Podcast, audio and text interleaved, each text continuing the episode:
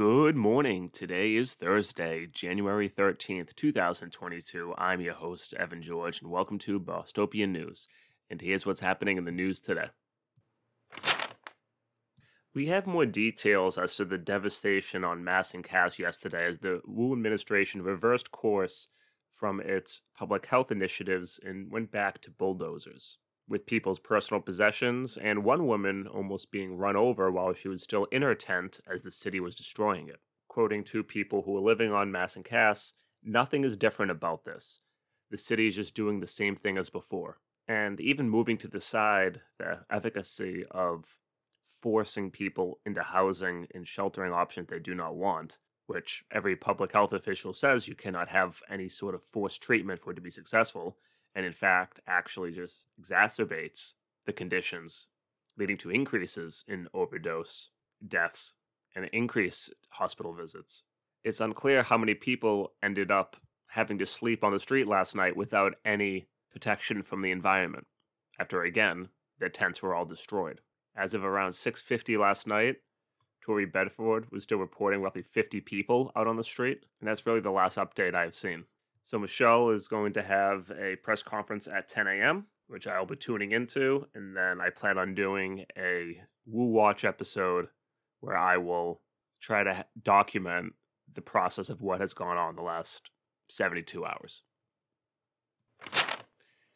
The trial of Boston police detective Andrew Johnson is still underway up in New Hampshire, with Andrew Johnson allegedly attempting to rape a woman, assaulting her, assaulting another woman, and trading narcotics for sex with women for years up in New Hampshire. This all according to an affidavit filed in the Superior Court just last week.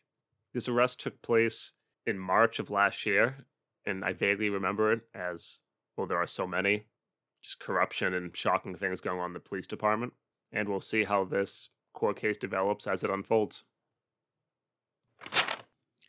Days before the new vaccine mandate is to come into effect, Suffolk Superior Judge Jeffrey Locke said in a hearing yesterday that considering the public health emergency, he is siding with the city and we can continue with the mandate. And this is all from a motion filed by the Boston Police Detectives Benevolent Society, the Boston Police Superior Officers Federation, and the Boston Firefighters Union, Local 718, who fortunately, as of now, have lost, with apparently as many as 440 people from these three unions who are all unvaccinated and will face removal from work. To which I say, go get the vaccine.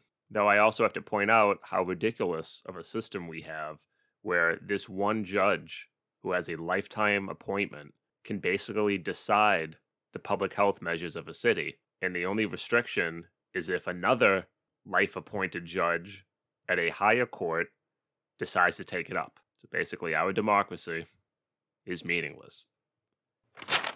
Some glitches and hiccups have emerged from the new Massachusetts COVID vaccine passport app, with the most common issue from people is their COVID booster shot information not loading.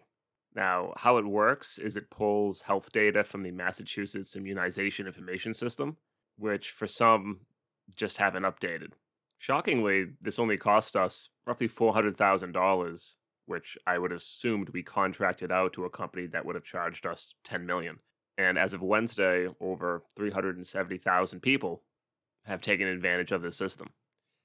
And Boston's own version, which will really just operate as a way to store the photo of your vaccine card comes into effect in two days, January 15th. And so if you're planning on visiting restaurants, bars in Boston, once the vaccine mandate comes into effect, I don't think you need to use either of these, but it might be better than just taking your vaccine card in and out of your wallet or purse and just using your phone.